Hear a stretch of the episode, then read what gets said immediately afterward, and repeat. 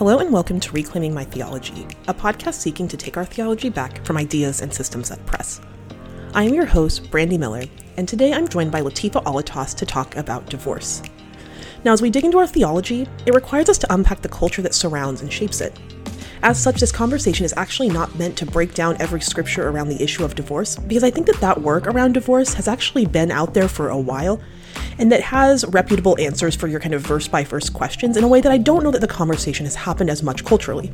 We instead wanted to humanize this issue and make sense of the dynamics in Christendom that often lie under the surface, and to create more space together for logic and reason and reality to shape a conversation that's often shrouded in vitriol.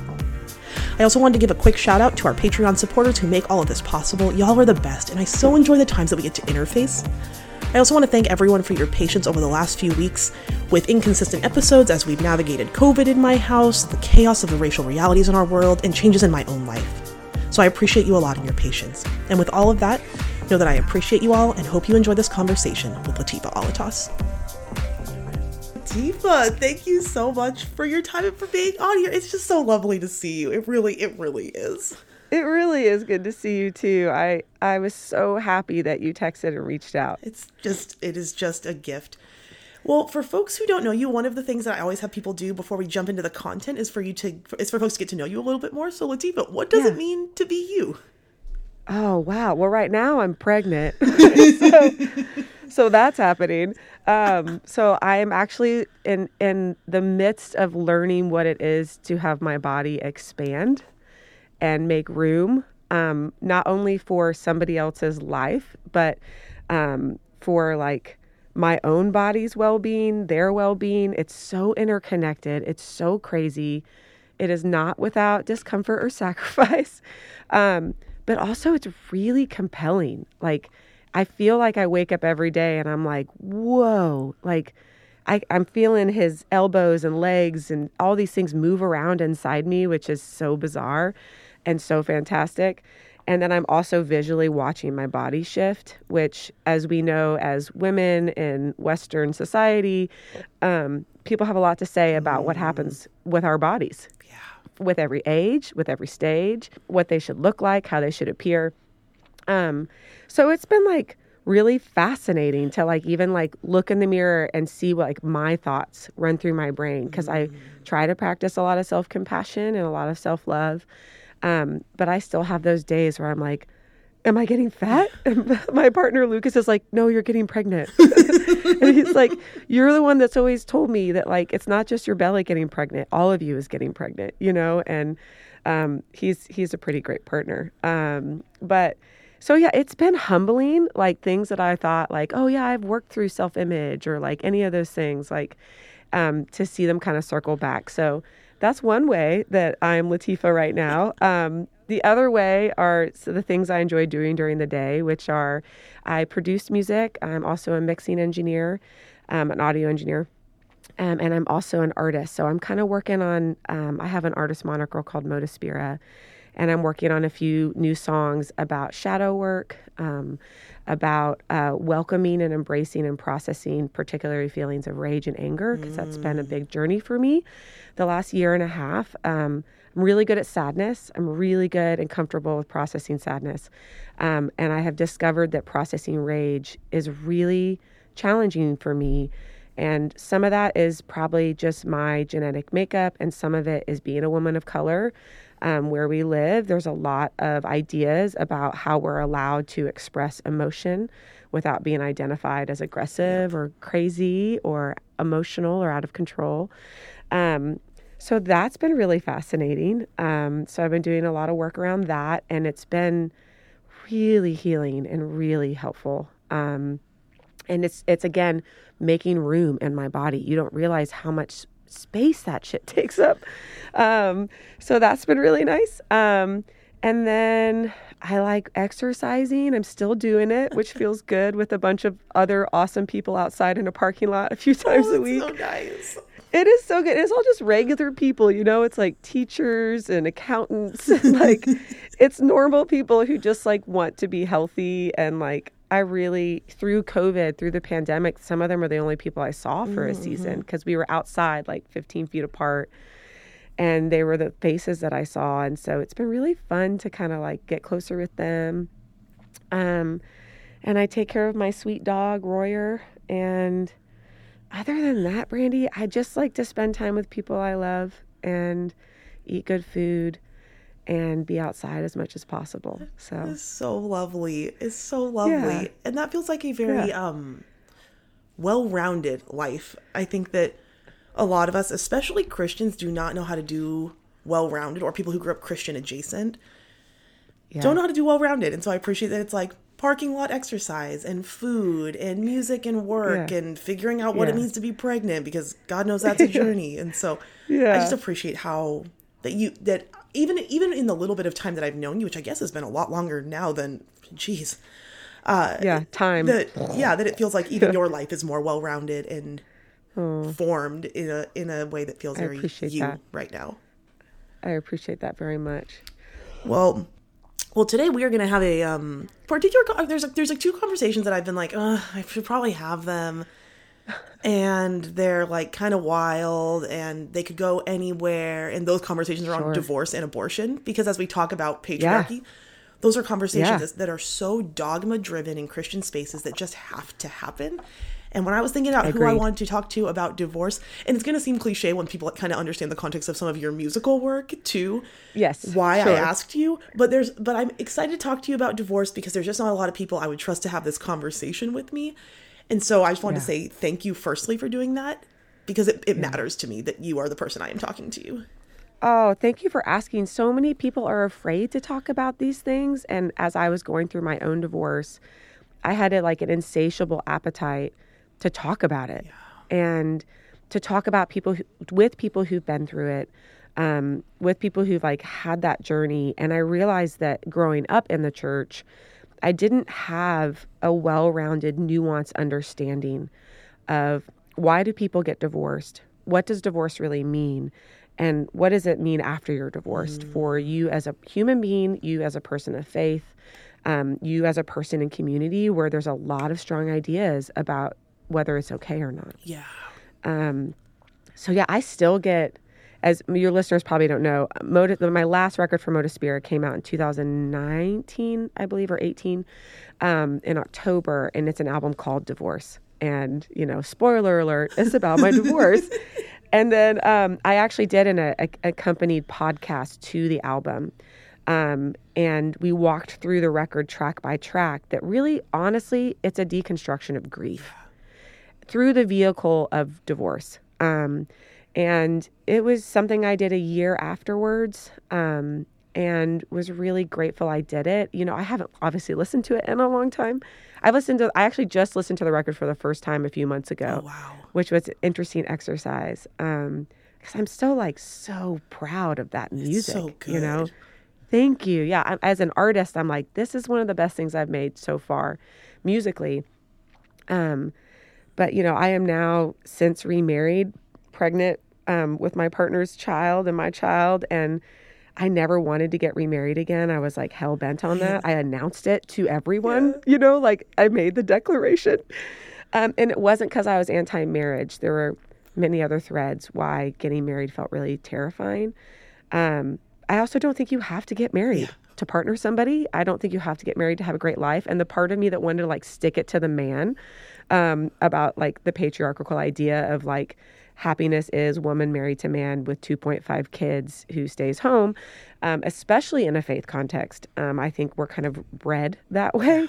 Um, I really didn't want to get married to prove a point Yeah. like honestly and so when lucas asked me i was like oh no i'm so conflicted because like i, I want to prove a point but i'm like i fucking love this person so much and i would totally do this with you like marriage with you would be so different you know to be an amalgamation of so many things i didn't have prior and i'm glad that i didn't not do something i wanted in order to stick it to the man but I also realized we'd have to redefine what marriage is like for us, you know? Um, so that was a little bit of rabbit trail, but yeah. So yeah, I, I love talking about divorce. I think it's incredibly important, Yeah. especially in adjacent to, um, or in Christian groups. Because even if you didn't grow up in church or in purity culture or any of those things, our culture as Americans um, have been greatly affected. Obviously, our policy is greatly affected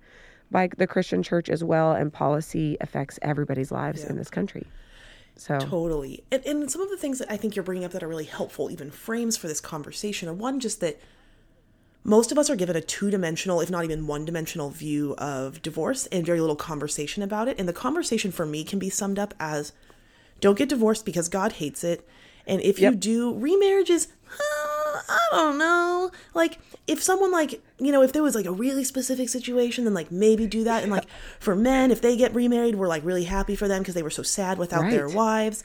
But if women right. get remarried, then they're like adulterous Ooh. harlots who, yes. you know, are yes. defying Jesus somehow. So I think that that's kind of the baseline for a lot of us who also yes. were seeing real ass reasons that people need to be getting divorced. Yes. And not having any kind of like Bible principles to engage with that. So I think many yeah. of us have rejected some of those ideas outright or been like intuitively I know that this yeah. isn't this isn't it. But yeah. I don't have a framework to engage other than anti-patriarchy, which is a good frame.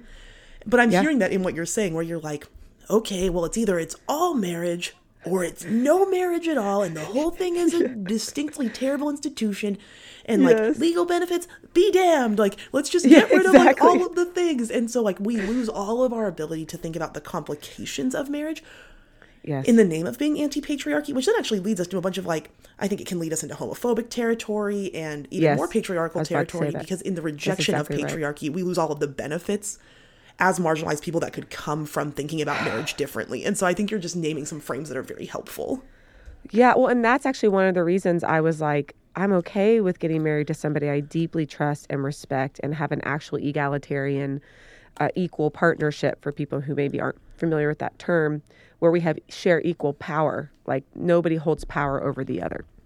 Um, and I deeply believe in the rights for all people to get married. Um, and I deeply care about the queer community. And so, I mean, with everything that's going on now with policy that's sweeping through the country, it's enraging me and making me so angry that we're trying to reverse things. Um, I mean, in Tennessee, they're trying to reverse that couples, gay couples who've gotten married, it would nullify their marriage. Yeah. It's not even like they're grandfathered in. Nope. You know, and which is like, ugh. Um, so yeah, I obviously still believe in marriage because like people should have rights in hospital rooms or legally or financially if something happens with their partners that they love and have lived life with, you know? Yeah. And it is even kind of weird that we like create a legal system around the idea of marriage, but that's like a whole nother conversation that's also connected to patriarchy, but um, not necessarily on the topic of divorce. Well, but but can we give like a little bit of a frame on that because I think that the place Please. where for me it it does start to dovetail with divorce really significantly is that yeah. when I was growing up, there was this like commitment versus covenant or like marriage versus a covenant. And yes. right, we have all these like Hebrew scriptures that are talking about marriage as a covenant, but we start to but Christians love to take like Jewish covenantal language in that which mm-hmm. really in like its most literal term is like in agreement with stipulations. And to yeah. separate that into two things where it's like this commitment without condition versus like a legal commitment. And I think right. because a lot of Christians read the Hebrew scriptures in this kind of uh, in this historical space and right. read it as this like covenant, like God's just like gluing people together forever into eternity. Instead of being like, no, this is a legal contract that is happening. Because we superimpose yeah. those together, I think Christians see divorce as this like defilement against God, God's self. And then we read, you know, Jeremiah, who where it's like I, your God, hate divorce. And it's like, yeah, but God's talking about like a really specific thing. And all of that gets then lobbed onto Jesus when Jesus starts talking about divorce. And so I think yeah. Christians' view of marriage as either fully legal or fully spiritual and making that all like abstracted in the covenantal language makes the divorce stuff far more complicated for me.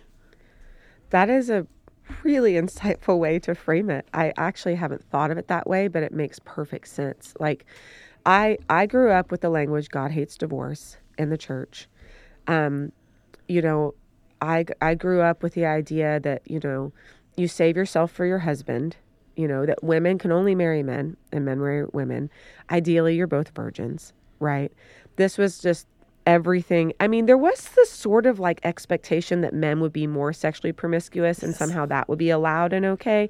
But the woman must remain completely virginal and like unstained, if you will. Like, you don't want to be that chewed up piece of gum for those people who got that metaphor in junior high youth group. Like, they took out the stick of gum. They said, This is you and this is your sexual purity. And when you have sex with someone before marriage and they chew it up. and then they spit it out and then they say you'll never be a whole stick of gum again? And who's gonna want to chew that piece of gum? You're also like, literally, isn't the only point of gum to chew it? Like, isn't is that not the entire point of gum?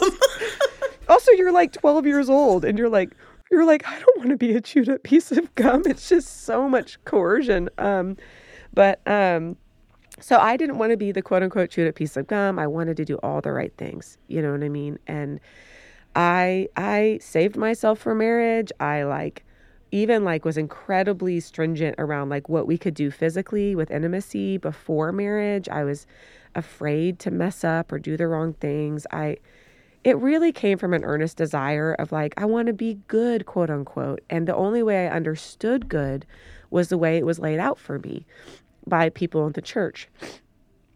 And so like i checked all those boxes brandy i did it you know? And i married someone who i thought also checked all those boxes and I was 27. I wasn't 21 or like 19. No judgment for people who are still happy and got married that young.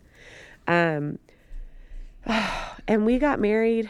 And if I'm so frank, like a year in, I knew that we were a bad match. Mm. I was like, oh no. Like, and we dated three years prior. We were in a band together. We toured. I mean, it wasn't like I wasn't around him, but like, he, you know, I think I naively thought some things would change and grow as we do as women and as men who love people and see the best in them, right? Um, and I realized we were growing it in different ways in different directions and our care and focus of what we wanted to kind of devote our life around was different and um, I don't want to speak to his journey because he's not here um, but I really cared about like doing something in the world that felt like it was continuing to connect me to my neighbor and to the divine and to the planet. And like, you can put any job into that category, honestly, as far as I'm concerned. But like, if the heartbeat behind the intention behind what you're doing is connection versus disconnection, your life looks different if your life is more about disconnection or doing things totally on your own or, you know, anything like that. And so I wasn't necessarily super concerned about like, I need to make a ton of money or I need to be incredibly famous or like, I just wanted to feel less alone. I wanted other people to feel less alone. Mm. And that's still how I feel, you know? And so the tenets of like the Holy Spirit, like the fruit of the Spirit, which is like, you know, generosity, kindness, patience, self control, all those things. Those, and that's still the thing that like I have a lot of sensitivity around Christianity like now with like all the things I've been through, but the fruit of the spirit is something I can still totally get down with. Like let's be good to one another, let's be good to ourselves, you know.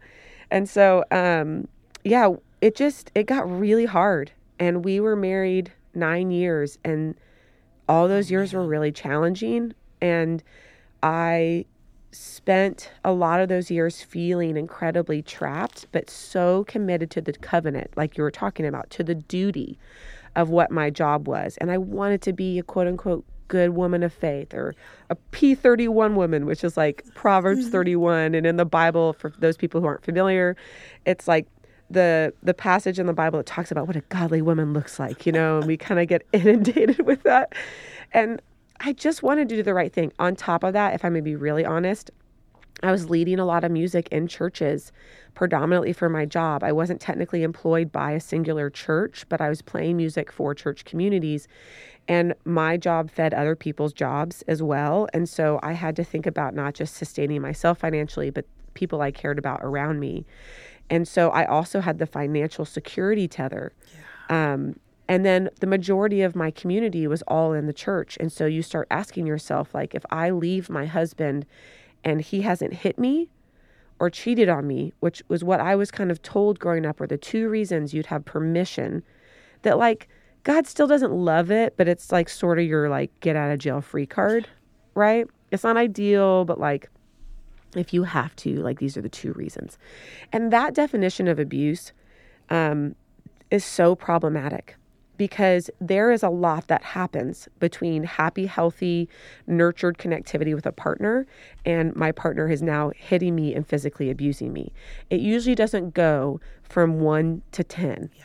There are a lot of numbers in between there. And there is a lot of different forms of abuse. There's emotional abuse, there's sexual abuse, psychological abuse, spiritual abuse. And a lot of times there's a lot of those things at play in unhealthy partnerships and dysfunctional connections. Yeah. And a lot of those things were happening in my marriage. My ex husband never hit me physically, so I always want to be so clear about that. Um, but there was definitely, we had very dysfunctional ways of relating to each other. And, you know, one of the things in my journey, five years out now, has been like, why did I stay so long?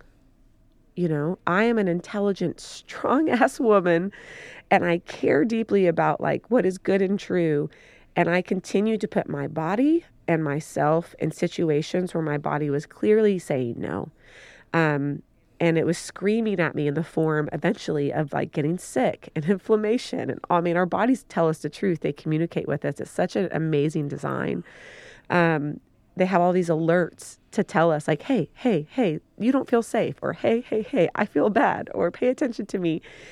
And I just kept bypassing those things because of my faith, because of my spirituality. And that brings us to spiritual bypassing, which I think is a sort of an amazing tool that people will use um, to keep you submissive to what they want from you. They'll say, well, well, like, it doesn't really matter what's going on with you. They're not asking about that. They're like, what does God want? And so, what they're telling you is can you override your experience? Can you ignore what your body is telling you? Can you ignore your situation and just go with this idea that I've told you is good and true? So, the idea is God hates divorce. You don't want to get divorced, Latifa. And I spent years in a situation and a dynamic that I have spent thousands and thousands of dollars in therapy. I've done plant medicine journeys. I have done um, body therapy. I have done all these things that have all helped me, like giving me pieces of the puzzle to heal from something that was un, unnecessary suffering. Yeah. And we're all going to suffer. Like that's coming for everybody. It's part of the human yeah, experience.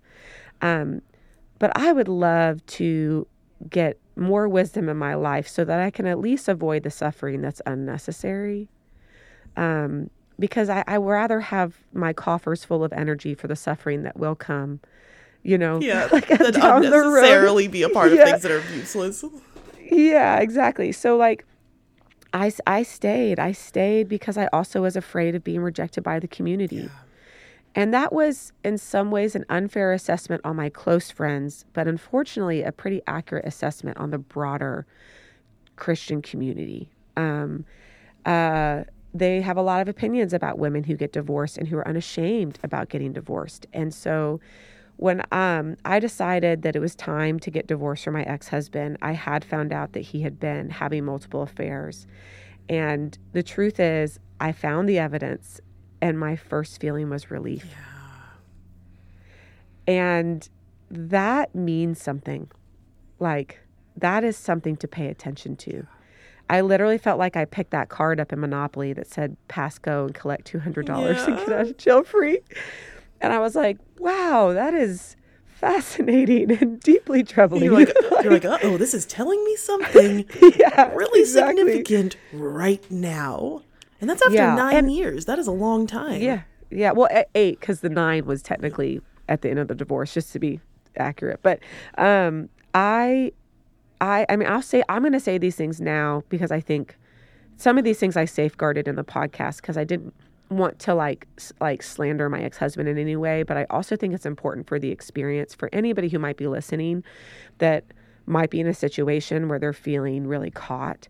Um, I uh, used to have thoughts occasionally like I wish he would hit me or I wish he would push me down the stairs or some or I wish one of us would die because maybe that's the only way to get out of it. And that was not me like premeditating any Sure. plans to force a death for myself or for him, but it was like, well, that's another out as one of us just dies, like Yes. me or him, and then we're not in this covenant anymore. Like if you if you are someone that's listening and you have thoughts like that, like please pay attention to that and please find someone to talk to that you know is really safe and doesn't have a judgment on whether you leave your spouse or not. Um, because that means that like there is something going on that needs to be addressed that you are not feeling safe um, inside your own home. And um, that's an extreme thought you know? And so uh and i like was in and out of therapy all of those years. It's not like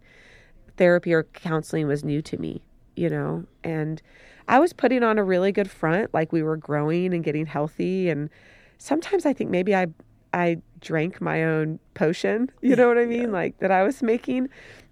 But the truth is it just it wasn't getting better. It was getting worse. And um so it does i will say like it does say something about the broader community that people who are experiencing different forms and different kinds of abuse their first fear is that they'll be rejected by the community Yes. if they put their safety first which makes so much sense to me with the rhetoric Yeah. that we've been given around divorce, which is if someone hitting you or someone cheating on you are the only reasons to get divorced, then like of course, like even as you're talking about like I like was like, well, maybe one of us will die. If death, violence, and infidelity are like the only ways out, what does that tell you about how God views like comp- how God how compassionate God is in the midst of all of that? And for me, it's because exactly that right. frame of divorce is so centralized in patriarchy that it is about men's agency and and again we'll talk in binaries because it's just for the sake of Yeah. this the text how the text engages with patriarchy I, this is not how i think about it in general but we'll name Yeah. the binaries for that but it's a man does this thing therefore the woman in this situation bears the consequence of that. And i think as you as you're talking i hear that word consequence kind of in my mind because even like the purity culture stuff around like don't have sex till you're married do all this stuff it's be, it, the kind of frame is because if you do that you'll have a healthy and good marriage. And if you check all the boxes it makes it less likely that you'll get divorced. And no well no one's really saying like no one's saying that explicitly. What they are saying explicitly is you'll have a better marriage. And a better marriage does imply not being divorced. And so I think what ends up happening is that divorce is used as a looming future consequence for not doing the kind of purity culture, Christian evangelical relational stuff now. But then divorce itself carries all of these consequences that are never talked about because it's always used as a threat. And so the community was only taught to think about divorce as something that we should punish and avoid rather than a space that we need to enter into with compassion and kindness. And that maintains so much male power because it says that you get to define both the terms of how we live before we're married and how we are or are not married afterward. And that those institutions being in the hands of men also makes it so that the culture itself is being shaped perpet- and perpetuated for the well being of men. And then a lot of us just play the game because it is considered a moral issue rather than a legal or functional or socially constructed issue that we're engaging with. Yeah. I mean, the other thing to think about in regards to infidelity, you know, whether it's the male or female partner, if we're talking about the binary marriage, like um, of of being married, um, when somebody is cheating on somebody else and not communicating with their other partner that they're doing that, they are inherently exposing risk to their partner's bodies for all different kinds of STDs or STIs is what they called them STDs when I was growing up. They're STIs. Back now in our day. um, yeah, exactly. Um, so like I had to learn about STIs as a woman in her mid 30s, and I had to get tested for six months for things that I thought that I was safe from, you know, and that's terrifying, you know, and that's outside of the psychosomatic pain that can also come um, as you're going through that process, which is real pain connected to emotional ties and traumas in your body. Um, so like we're not considering the other person and the risk we're asking for them like when they're like oh well you have to take them back or was it just once? or like i've talked to so many people now because of the content I've put out who have gone through divorce or and are going through divorce and some of their stories brandy are heart-wrenching and i've definitely spoken to men but the majority of people i am speaking to are women who have you know said oh i went to my pastor or i went to the elders or and they basically told me it was my duty to forgive. Yeah. or how many times did it happen? Or how bad really was it? You know? And in essence they're gaslighting these poor human beings trying to convince them that what's happening to them is is not that bad quote unquote. Yeah. and like that is so crazy making and that goes back to the message of don't trust yourself don't trust your own experience trust what I'm telling you. Trust what I'm telling you, God is saying, because I am the megaphone which God speaks mm. through to you. Because I, and this brings it back to patriarchy, I'm somehow more ordained to receive and hear the truth of God. And so you should trust what I'm telling you, even though I don't live daily life with you. I couldn't tell you your middle name. I can't tell you how many kids you do or do not have or what you do for a job, but somehow I'm going to speak into the most intimate parts of your life and your safety. That's wild. Yes. And I think it goes into this kind of patriarchal interpretation of the word shepherd that a lot of Christian leaders mm. use, which is like, you know, men shepherd their families, but, you know, pastors shepherd the church. And so Yeah. if I believe that my parishioners, my congregants, the people that I lead are unqualified to hear the voice of God for themselves or to interpret what's happening, I have to exert my own authority and my own hierarchical capacity to say, well, I know that you're experiencing it, but I have divine wisdom. And so your experience always gets overridden by my divine wisdom, keeping people in terrible marriages and then also getting to create the narrative about people after they're divorced across genders. Yes. This is why the system of patriarchy is so dangerous because we completely rob nuance from every scenario. And the overriding is what you're talking about, right? Like that somehow this system overrides all the individual experiences. And like, you know, I know couples who have experienced infidelity or experienced pain or dysfunction in their marriage. And at the end of the day, they've really decided we really love each other and we want to fight for our partnership for whatever the reasons are. And I have rarely, but have seen a couple couples come through that process better and stronger. And it had more to do with they were both going through their own dysfunction, needed personal healing. And then they were able to do the work of actual healing of the relationship. Like there's a lot of healing of self before you can heal a partnership or a relationship that has to come first on both both sides.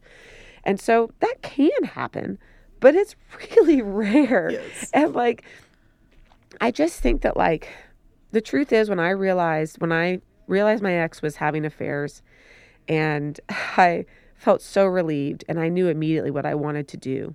You know, it wasn't actually the first time I had tried leaving, to be honest, too. I tried leaving a couple times prior. On average, women um, or partners who are experiencing forms of abuse in a relationship, it takes them seven times Seven, yeah. before they're able to actually leave. Um, and so like I I laid it down and I remember I went to my friend's house and you know, keep in mind the majority of my friends are either connected to church work, in church work, in ministry type work or work with Christians in those spaces. And I will say everybody in my community was more afraid that I wouldn't get divorced. Hmm. They were more afraid that I would stay. And that says something to the personal relationship, like we're talking about. Like, I love you. I'm in life with you. I have witnessed how challenging this partnership is.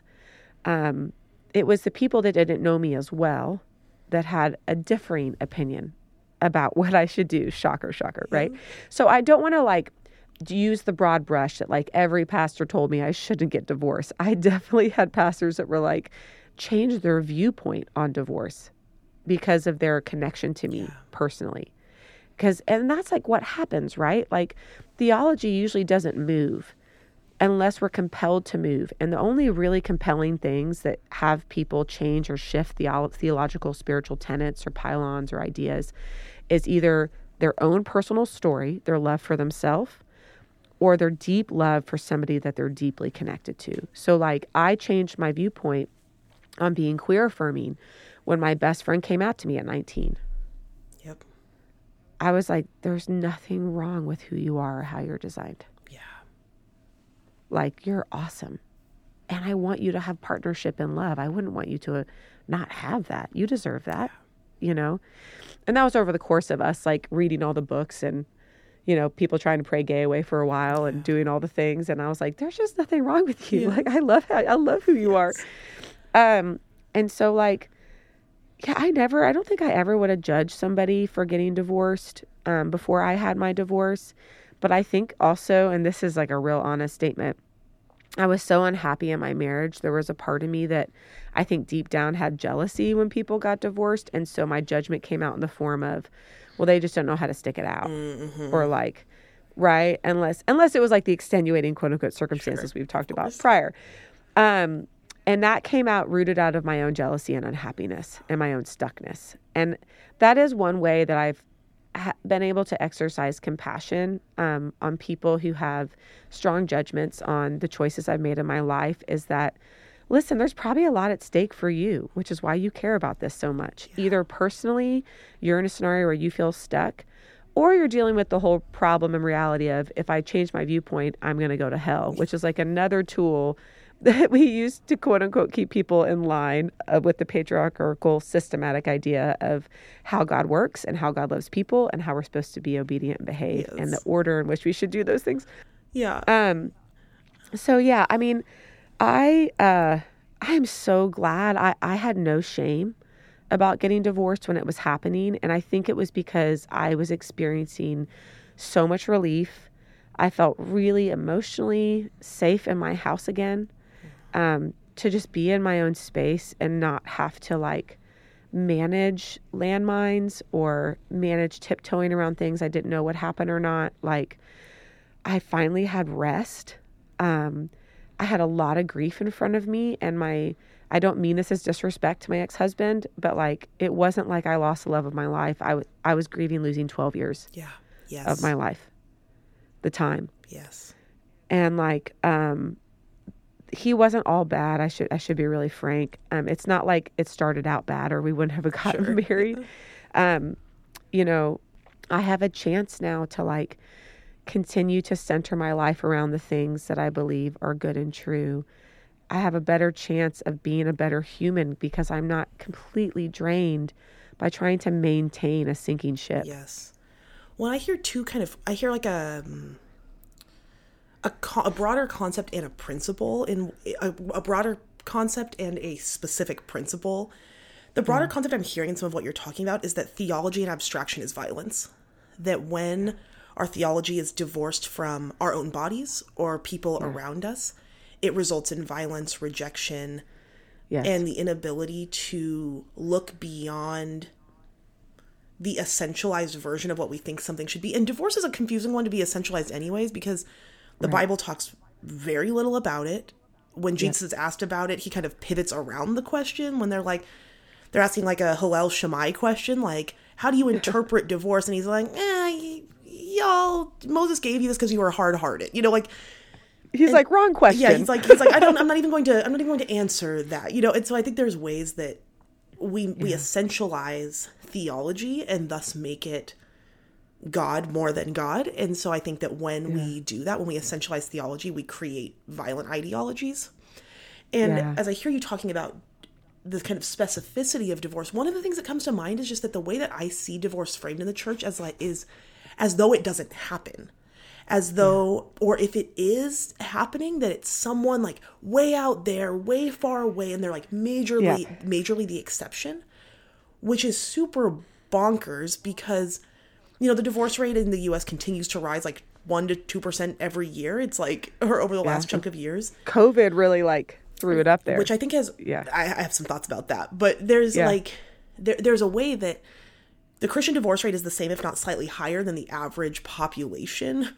Ironically, queer rates of divorce are much lower than anybody else's, and the church doesn't have a lot to say about that. So, you know, you can- we can we can draw those threads pretty clearly to what those what's happening there.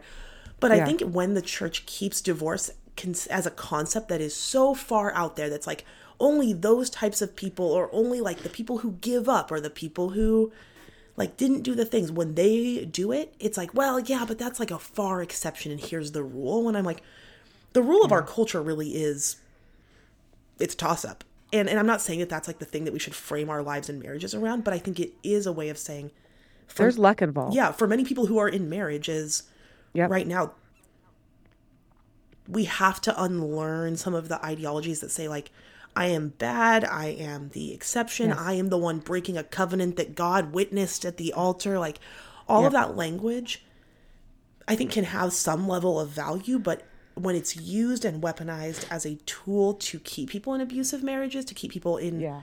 spaces because i think there is a form of abuse that is time wasting that is like you're saying you, I you grieving 12 years of your life I think a lot of people spend like multiple decades trying to make something work in the name of dogma and essentializing. and that violence to me is one of the greatest forms of violence because there's so many things in our lives we can get back, like money or profession or inspire, you know, but like time is the one thing we will never get back. And so I think one of the greatest violences we can do to people is wasting or manipulating or coer- coercing their time. And I think the church in our rhetoric around divorce sets up a a field of play for pastors to ruin people's lives and waste their time through keeping people in marriages that are violent, which I think goes to the COVID stuff that you're talking about, where I've seen probably five of my friends, almost all women of color married to white dudes, um, ironically, um, who once they were trapped in their house with their partners were like, oh, this is even less. It was like untenable before, but now the the the dial has been increased the volume has increased on this the intensity has been magnified and now i know the things that i knew before but because i'm so close to it Yeah. the pain is becoming more and more real and unbearable which is hmm. hard because it means i'm like okay well in what ways were you emotionally and functionally distant from yourself from your home and from people around you that this kind of proximity revealed this? And so i've walked a lot of people through divorces in this season who have been dealing with all of the stuff that you're talking about Oh yeah. I mean, I would not have been able to survive COVID in my in my first marriage. You know, my my current husband, my partner, we lived together for 2 years before we got married and we lived through COVID. I'm so glad we did that. Like I am so glad that we did all the things because I needed that information to know. I needed that information. I'm sorry, I'm not at the point anymore where I can just blindly trust that things will work out. I love information and my brain works that way and it's good and it's curious and it likes evidence too. And I like the mystical woo woo stuff as well. But like when it comes to the rest of my life, don't waste my time. You know, like I want to I want to live life. I want to have the wells of joy and grief and laughter and tears. Like I want the expansive human experience. Mm-hmm. And I I want to help other people do that for themselves too. And so don't waste my time. I you know so what I'm saying? because I think a part of patriarchy allows men to waste people's times. Like one of the things exactly I, I do these trainings for students and for like young adults who are in ministry on how to preach or how to teach the Bible. And one of the first things I say is like, time is the one thing people will never get back. Don't waste it. Think about a sermon that you have, think about the average sermon that you've heard. Was it a mm. white guy for the most part up there talking for like almost a whole hour every week? Yes. Yes. about things that he clearly didn't prepare for or that like really mean a lot to him but don't really mean a lot to anybody else. And I'm just like, oh, there's a culture in the church where men get to waste people's time at the pulpit every single week. And while we might not be like, mm, that was a waste of time, I think a lot of the time we'll be like, well, it wasn't great, but it wasn't like the worst. And, you know, I went to church and the function of church matters more than the time that's like actually spent there. And I think that that sets up a worldview and a view of men in marriage that says, like, well, men are just gonna like find their way. They're gonna get better. Like if you wait long enough, like he's gonna come around because like God's gonna redeem or like God's gonna grow him up or like it, he's gonna have to grow up someday. And I'm like, what you're doing is you're training people to like you're training particularly heterosexual women to be Yeah. moms to their husbands exactly and to wait for them That's to grow exactly up. And then when they're like, I don't want to mom my partner, being like, well, you are the sinful one for wanting to get divorced. And so I think that kind of concept of time wasting feels really potent. And and I think I can I think I can sound like irreverent around like marriage and divorce, which I'm not. I don't hear that. But I think that there's just so many for me part of it is just that there's this if the only messages we have ever heard have been like marriage is the ultimate good that God is using to redeem and save the world, which is like a real theology, and Yeah. like you can only get divorced if something is completely unresolvable, and you your time is not your own, your body's not your own, you were bought with a price, you belong, your body belongs to each other, like all of that theology we have to talk about consent. yes gets Yes. thrown in and so i just feel like Yes. all of these kind of important concepts gets ripped out when we start to talk about marriage and divorce and so i just want us to have alternate conversations so i don't want to sound like ooh marriage sucks i hate marriage like i'm never gonna do you know like i don't know if i Oh will no, but I'm not, and I don't. I, I think your life can be fruitful and beautiful and full, and with family, like in all different kinds of forms of family. You know what I mean? Like, I I still feel this way, but like my my vision for myself was like, well, I'll stop traveling by I'm 50, and I'll adopt queer teenagers because they have nowhere to go statistically out of foster care, um, and that'll be my family. You know what I mean? And that's why I got the size house I got when I moved to Nashville's because I was like, well, in 10 years, I'm going to be doing this, you know? And now we have this little one on the way. But like, I still want to open my home to people that don't have spaces to be, you know what I mean? And who are alienated. And like, there's all different ways to have family. And I think that like we have, I talk about this a lot. Uh, I'm on this other podcast called Fun Parts that's about sexuality and spirituality. And we talk a lot about the center of the circle which is like the very middle of the circle which which patriarchal patriarchal systematic theology with Christianity there's a big payoff for people in the center of the circle. And those are for people that just by happenstance happen to grow up white and straight and they end up finding partners probably at a young age that they actually by the luck of the draw just really get along with. They really like each other. I, I know a couple couples like this where like they got married at like 20 and 21 and they're still crazy about each other and they're kind and they had three kids, both of them actually. And like, you know, their kids are all over the map and they love them and like um and so like they're just at the center of the circle. So there was like oh and the women's, you know, stayed home for the major part, you know, or had jobs that weren't as prominent, quote unquote, as the the man's job. Um, some of these things have shifted now in time, but it just worked out for them. Yeah. That theology paid off. They were never pushed to the edges because of a circumstance. I was born on the edge, yeah you know. I'm half brown, half white. Um, I'm incredibly uh, I care deeply about being vocal about things I care about. I'm an extrovert. Um, I have dreams that I want to accomplish and I don't feel afraid to go for them, you know? And I'm just on the edge. And then I got divorced. And and so then I'm further on the edge. And then I'm like, you know, like I always like say, you know, I, I think everybody is on the spectrum of sexuality and attraction. And I definitely asked myself, like, could I love women after my husband and I divorced? Because I was like, I would be open to that, maybe, you know, but then I just like never came across a woman that I like wanted to try anything with. And so so I say I'm like maybe I'm like 10% curious or like I mean I don't know if you can like put a percentage on it. And sometimes I think it also I think those things can shift at different points in your life. Yes. I mean women's hormones change every 7 years, Yeah. right? Like I know people who don't identify as gay but have a same-sex partner because they love the soul, you know? And like they're and they really love each other. You know what I mean? They've been together 10 years. Like, there's no question. And it's a beautiful partnership. And, like, so, like, I just think there is so much more room for how we identify in different parts of our life. Um, but the, the deep question is, like, are you being honest with yourself? Are you being honest with those around you? Are you being kind to yourself? Are you being kind with those around you? Transparency is, to me, like, one of the centerpieces of knowing if, like, we're doing the best we can. Yeah. You know what I mean? And so like I just think that like gosh, there's so much at stake for people. Mm-hmm.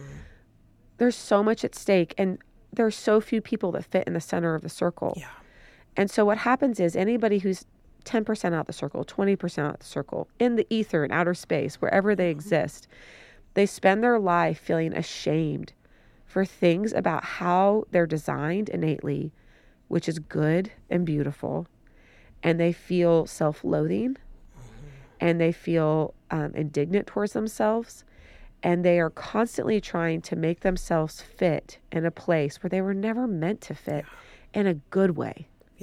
And instead of being like in a good way, we've told people, oh, well, you should really change that thing about yourself because I'm in the center of the circle and how you are makes me uncomfortable, you know? Yeah. And like, oh, that makes me so sad, you know? Yeah. Like, it's just not necessary. It's not, it's unnecessary suffering. Like, yeah. it's like, Brandy, what if, like, from the moment you were born, you could be exactly who you were and you didn't have to feel weird about the texture of your hair Yeah. or the shape of your face or the weights you love to lift or the way your brain works and the way you love to communicate with those around you and the power. I mean, I've, I've been around you and you've like been able to teach a group of people and you speak with so much authority and power and a non-threatening um, non-aggressive because to me aggressive means i'm using my power to make you feel small. Yeah. it's not i'm using my power to enhance what i'm communicating or to enhance my passion or what i care about. It's i'm using it to make you feel small. You don't have any iota of that around you. Yeah. do you know what I'm saying? And it's like, what if we could just like witness people, everybody, like, you know, this is a, a big conversation in the white black conversation where you have white people will say, like, well, I don't want black people to have power because they might try to take my power away from me. And then the black community is saying, like, I don't want to take anything from you. I just want to be equal. Mm. Like, I just want to have the same rights. I just want to have like the same ability to move freely in society and not be worried about my safety or my opportunity. You know, like, it's not, love isn't a pie. There's not just eight fucking pieces. like, it is an unending source. Do you know what I'm Yeah. saying? And so it's like, what if we weren't threatened by each other's power and goodness and by each other's weaknesses, right? Like all of it. Like, what if we could actually just expand and embrace, Yeah. you know? And like, I just like, girl, I'm just tired. like, people who cannot embrace. Like, I'm like, and I, I send them with peace and love, and I'm like, you're on your journey and whatever, but also like, like, you know, I don't need to educate you why the heel of your boot is on my neck anymore. It's it's I need a break. I need to recover and like and that's not meant with even like disdain. Yeah. You know, it's it's it's boundaries, it's self-love, it's self-care. It's safeguarding my energy. And like I just like I just want people to be able to be who they are and to not hate themselves Yeah. because when we hate ourselves, we usually treat other people poorly around us.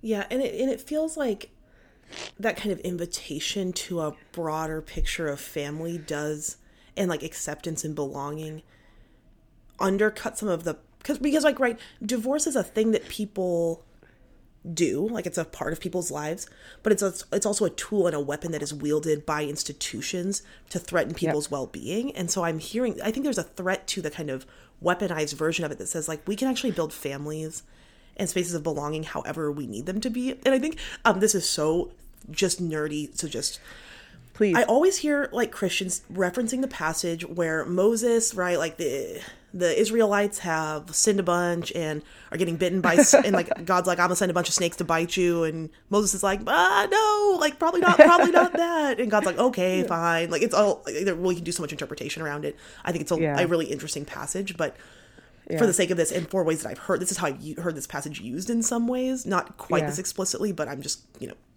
summarizing.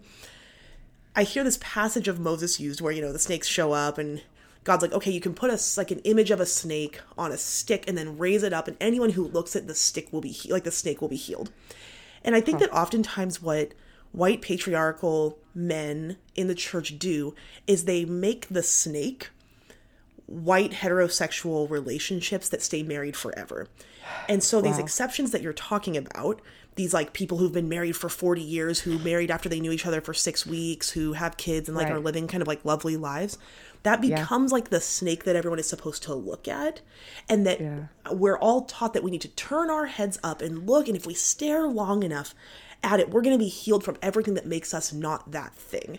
Whether it is queerness or it is like the inability to stay in a marriage or whether it is like our sinfulness that makes us relationally terrible or whatever thing or even like for people for their singleness. Like i think it's it says like if you Exactly stare right. at this image long enough Yep. then you're going to be healed that you're going to be saved that you're going to belong that you will like literally in the in the passages like you won't die. And i think that the threat of death like is a huge part of how we talk about Yeah. divorce when we connect it entirely to sin, when we connect it entirely to disconnection from God, that God hates these things. And when we talk about God hating, we're always talking about sin. And when we're talking about sin in evangelical space, at least, we're talking about hell. And so the line from I am not this heteronormative, patriarchal, married, nuclear family leads to this point of like, well, I'm going to hell. So of course one would resent oneself for forcing themselves to a place of eternal torment and torture Yes. if like hell is a thing that you believe in. And so I think that that Yeah. all the stuff that you're saying makes a lot of sense because it, it creates that kind of contrast that I see happening or how I've seen a lot of evangelicals try to use that text. Like if you just look at Jesus, you'll be healed. I'm like, okay, well, it's not what that's talking about. That's like a pretty anti-Semitic view because right, you're imposing Jesus onto a thing that's Right. not the thing. But I think I just hear that kind of, well, if you just stare long enough at the good thing, then you're not going to be the bad thing. And that those binaries, that kind of morality, policing, all creates context of harm for people. Well, and it creates a homogenous community, Mm-hmm.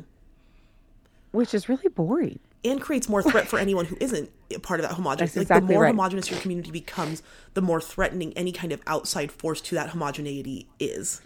And so if you have a bunch of right. divorced people in your church, I've literally heard this before, like in churches, like if she gets divorced or if people start getting divorced, then like where's it gonna stop? And I'm like, it, The slippery yeah, I'm like slope. it tells me so much that you have so little faith in your in the men in your church specifically that you believe that the women in your church have so much power to dismantle the entire operation.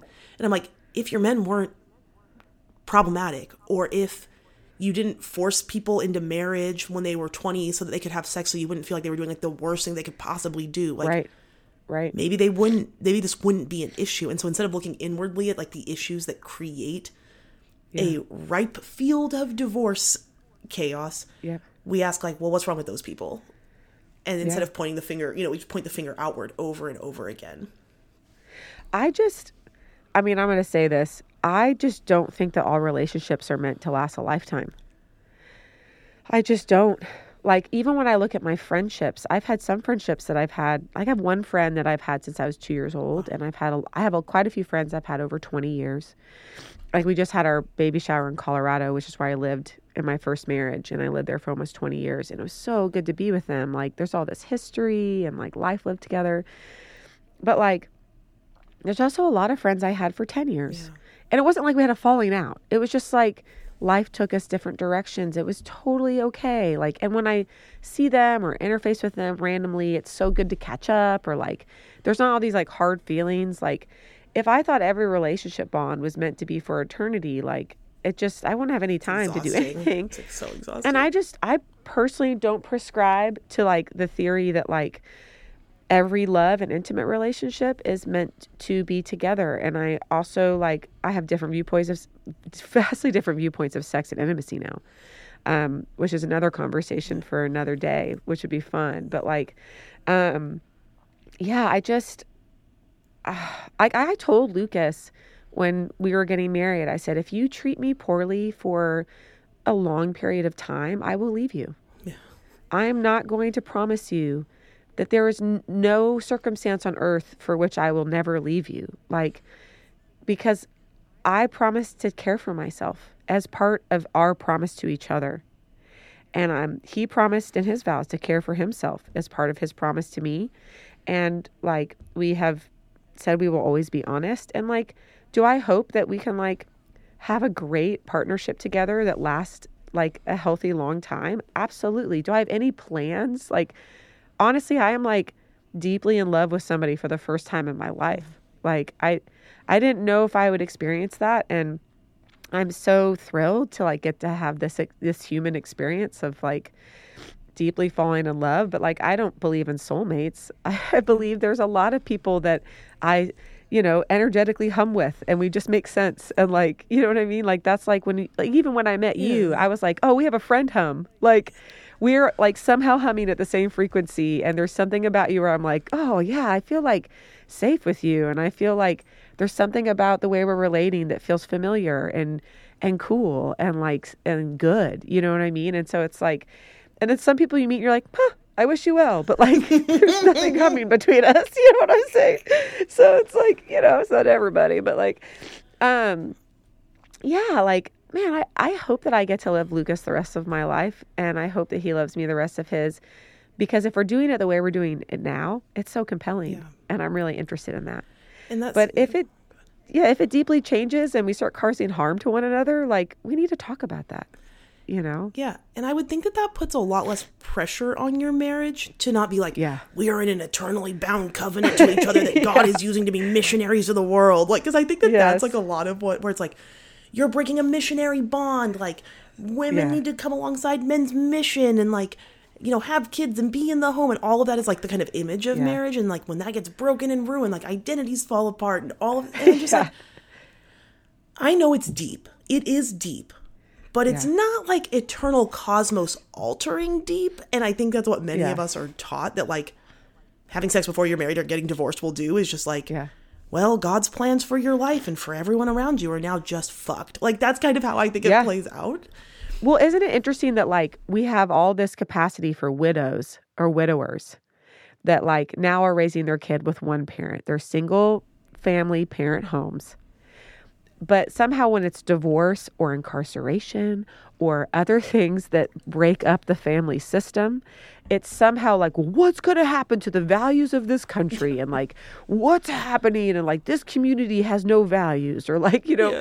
But I'm like, but people also die and Yep. kids need to be raised and like accidents happen and like we are supposed to be raised and cared for and nurtured by communities Yeah. Not by just a nuclear family Yeah. and so like when we do everything we can to to expel like rich community from our life and we're only depending on this tiny nuclear system well yeah again a lot more is at stake Yeah. you know and so like that's why i'm interested in expanding my I, definition of family Yeah. expanding my definition of good living and happiness and like caring like for myself and those around me because honestly the less stringent i've become you know i'm 40 now and the, the more expansive i have gotten and just made more room in my self and in my spirituality my life has become a lot more fun. And I, it's not void of pain or trauma but like i just i have a lot of people i can call. Yeah. and they're all really different and they all like teach me something different and they all have different forms of care. And when i think about this baby coming into this community i think man like he if he deems to be he like i am happy with whatever they or he or she or like however you know i'm like god give me whatever kind of child like you want because i will love this baby and like tell them that they are great. Um but like they will have so many beautiful different kinds of adults that are modeling like just doing the best they can Yeah. you know and like accepting who they are and like that gets me so excited Yeah. you know like there's not like some narrow definition for this little person coming into the world about you have to fit in this mold because this child i mean my, my partner is white he could present as white or he could present more brown he could have more textured hair we have no idea we have no idea when he's driving if he'll be targeted or if he'll be like me when he goes through the airport he's randomly selected a lot or like Yeah. you know like i just don't know but like I do know that like he has freedom to be exactly whatever he is. And like that it just gets me so excited. You know, and like it is the benefit to having a child older for For sure. anybody who feels stressed about having babies like you're fine. You can call me if you're feeling stressed. Like you know um, and also you don't have to have kids to be happy or fulfill your purpose as a woman. Like i had made deep peace with not like birthing my own child and having like i everybody like if you still want a mother and you don't want to have your own baby like you can still mother. You can mother lots of people and the environment around you. Like mothering is not just a transactional relationship between you and a baby you have in your belly. Mothering is like it's it's a form of nurturing that we are given that we get to do in whatever capacity we want to do it with. You know, like I mothered a lot of albums into the world. Like honestly, you know, I mother a lot of artists when I produce them, and it's not like in a weird mommy kind of way, Yeah. but like you get what I'm saying. Yeah, like I do. we can we, we get to expand these definitions, Yeah. and like that is like that is so powerful, and like you know when we as women start to do this, it also can make some people upset, you know, but they can just go be upset. And that is not Honestly. anybody else's work to manage. It really isn't. Well, and I'm hearing You like know? part of what I'm hearing and what you're saying too is that part of the problem with Christian marriage specifically is that because it so narrows who your people should be, it creates Yeah. an isolation that reinforces the chaos of all of it. And so I think that because kind of as we start to reclaim our theology from sort of patriarchal divorce narratives or concepts, the idea of expanding family and like not letting your marriage just be like two people like who are now Yes. like walking a journey alone, like marching down the street and everyone's like waving in the back, being like, "Good job, you're Yeah. in love and having babies." Like, I think that the way that we support and care for each other matters a lot, and so much of what I learned in the church specifically one was like being single was like this unfortunate byproduct of something but you know you can't really control it or and that like married people should bring single people into their families. And i'm like in the pandemic i have had the exact ex- opposite experience where i'm like my family friends need people around them to keep them sane to keep them functional to show up for them to bring them We meals. all do. and i'm like i get that Yeah. there's like a financial you know disparity and all of that but i just think that some of what you're expressing is that part of this reclaiming our theology from patriarchal divorce concepts is the idea of expanding who our network is. And this is going to sound like the most crass way to say this not putting all of our like our eggs in one relational basket because that is so Yes, much of what marriage dogma teaches us in the church and Yeah. makes it so that we are unable to think about divorce because it will cost us everything. And so as we close out, Yes. I'm wondering if there's any advice that you would give folks who are in the process of reclaiming their, their theology from this. Are there any scripture stories, concepts that were helpful for Hmm. you as you started to rebuild this as a person who's been heavily invested in faith systems for a long time?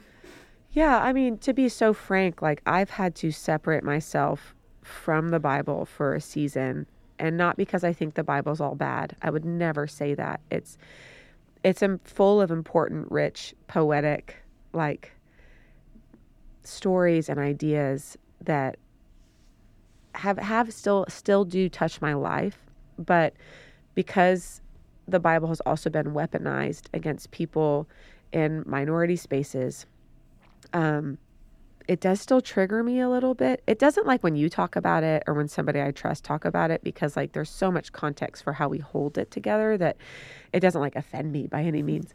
Um, but like, um, so I probably won't point to scripture um, currently.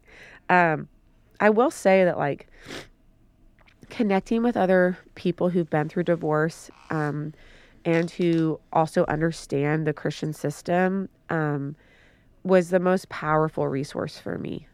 Um, hearing other people's stories, supporting one another, like grieving with one another, getting angry with one another, walking through those journeys um, was really uh, therapeutic for myself and for them. Like, I still get letters um, routinely from people who will say, like, your divorce record came out and the podcast came out, and I, I had to avoid it.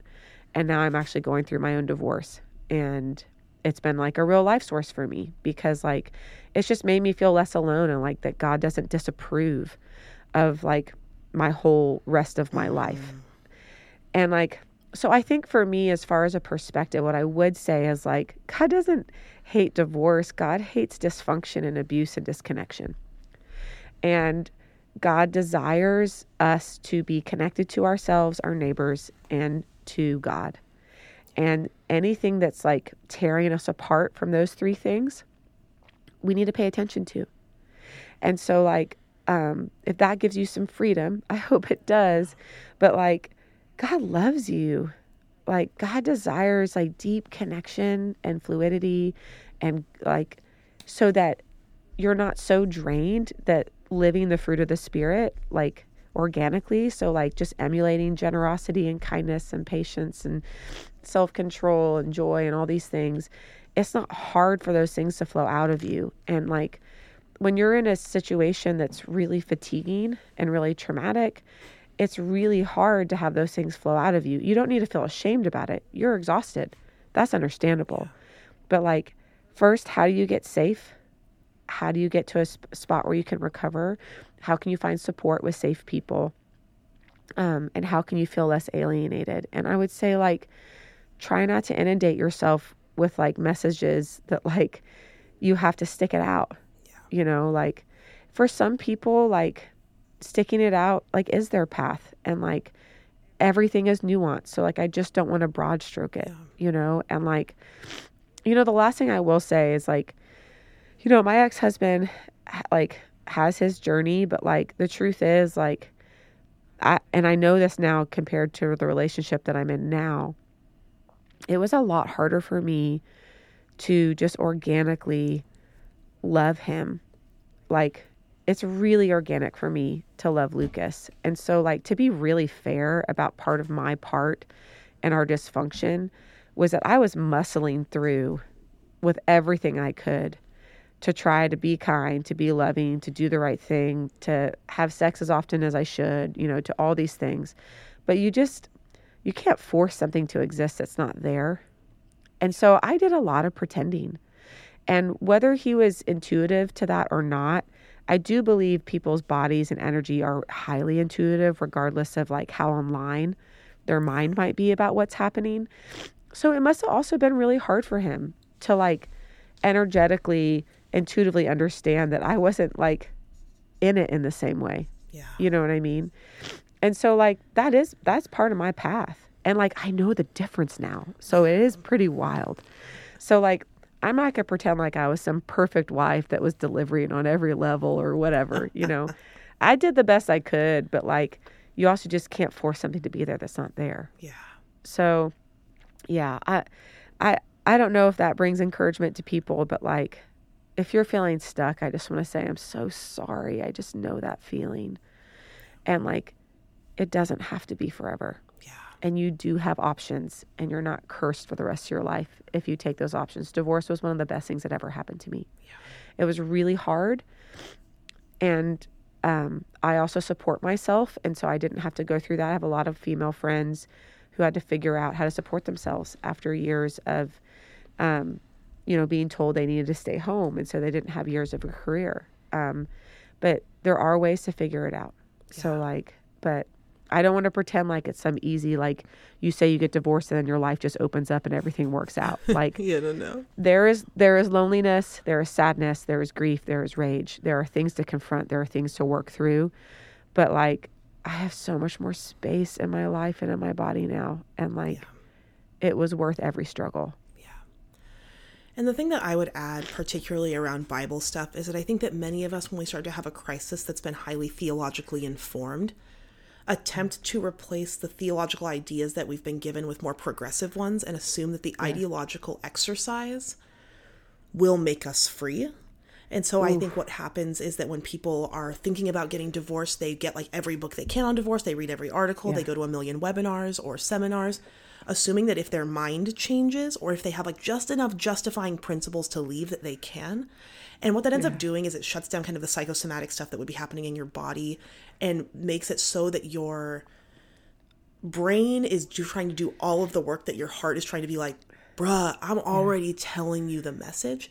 And so I think yeah. that often what happens, the way you can spot this in Christian spaces is if you start to hear theology, and I don't think these theologies are bad. I just think that um, right. I can hear the desperation in them sometimes, where people will be like, yeah. "Well, God gives divorce to protect women," and I'm like, "Okay, sure," but I actually don't think you need that to no. to leave a situation that is unhealthy or abusive for you. And so yeah. I think the justifying narratives that we turn to in order to yeah. allow ourselves to be able to get out of situations that are really challenging can't always start theologically. And yes. oftentimes we try to start with theology when what we really need is therapy, or like we start with oh, theology when if we were so to good. just journal every day for 20 minutes, we might actually yeah. know what we're hearing because so much of how yeah. we're taught to engage with theology in Western evangelicalism specifically is to shut down Yeah. everything in you to try to be objective. And if you do that, the Bible is the only thing you'll have left, and you'll lose the God of the Bible by reading the Bible and assume that God would prefer you dead or miserable to divorced and out of the situation that you're in because of a few interpretations of a few texts that we don't actually know that deeply. And so I want to Yeah. give people some freedom to have space to Yeah. Not start with the textual theological, but to allow your theological imagination Yeah. to include your body, to let your to learn how to exegete That's your so own good. life and to engage beyond those things, knowing that God gives words more than just like a sermon or the Bible or a devotional. And our job Yeah. as people of faith is to figure out how to determine what's nonsense and what's not because I got a lot of nonsense Yeah. in my mind that I would, you know, do Yeah. without some like moral or ethical engagement.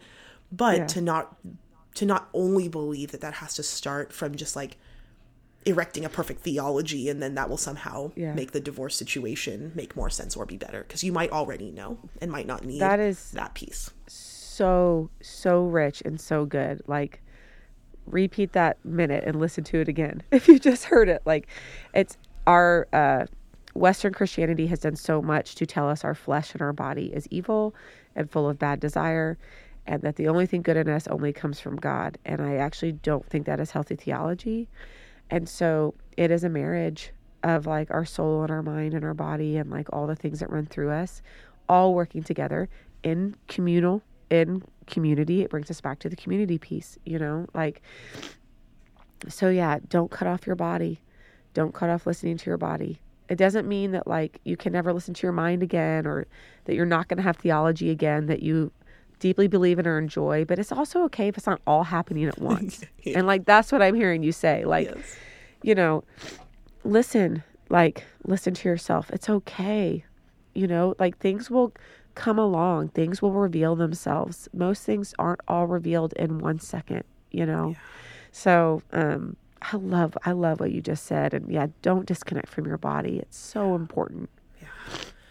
Well, Latifa, thank you so much for your time. I feel conscious of your time. I was like, oh my God, I just looked at how long we've been talking for. It's been Oh. a minute. It's been so fun though. I didn't even, I haven't even looked at the clock. That's how much I've been into I just, it. I So, just looked. It was like, oh shoot.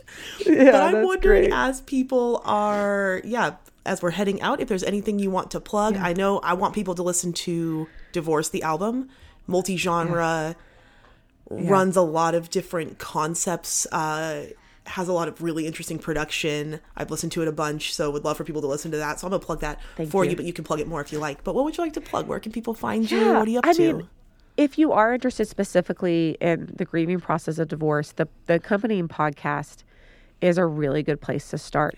You know, I haven't listened to it in like five or six years, so like, you know, I can't speak to everything I've said, but I will say I was honest at the time, whatever it was, and like, um, I know it's still um, encouraging people. Um, and then honestly, I'm part of this other podcast called Fun Parts and it's called the Fun Parts Podcast, and it's about deconstructing deconstructing sexuality and spirituality, and we talk a lot about purity culture and the body, and doing body work and connecting it to our spiritual life, and so if that thread of this conversation is enjoyable for you, like there is a lot there for you. We have three seasons out already, and we're going to tape the fourth in like three weeks, and it's a conversation with five of us around the table. Um, I'm really proud of that work and I really am grateful for it. And you'll hear me say a lot of other crazy shit. So like um you might like it. Um yeah, and then other than that, like yeah, you can Moda Spira is my artist moniker and and I'm gonna be putting out that that music hopefully in the next year about connecting with rage and connecting with the shadow and and instead of being afraid of the things that we were taught to be afraid of, what if they were teachers? And um and I'm really excited about the new music. It's it's been a minute since I put out new songs. so good. I'm so looking forward to it. Well, thank you so much for your time. Thank you for having me. It was really a pleasure. I feel like I learned a lot. So, I liked it. Oh, it's so lovely. Thank you. Yeah. Yeah. Thanks for listening to another episode of Reclaiming My Theology. If you like what you hear, please follow, rate, review. It helps other people find the show, and that's such a gift to us over here on this end. Y'all, we're going to have some good things coming in the summer, even though we'll be on a little bit of a break, so you can be preparing for that. But we will start Purity Culture, then take a little bit of a break for the summer and come back to dig more into it later, so just know what to expect not when you're expecting, but when you're expecting episodes every week. So, friends, thank you so much for all the support. We really appreciate you, and we hope that in doing this work, we would do a little bit better together.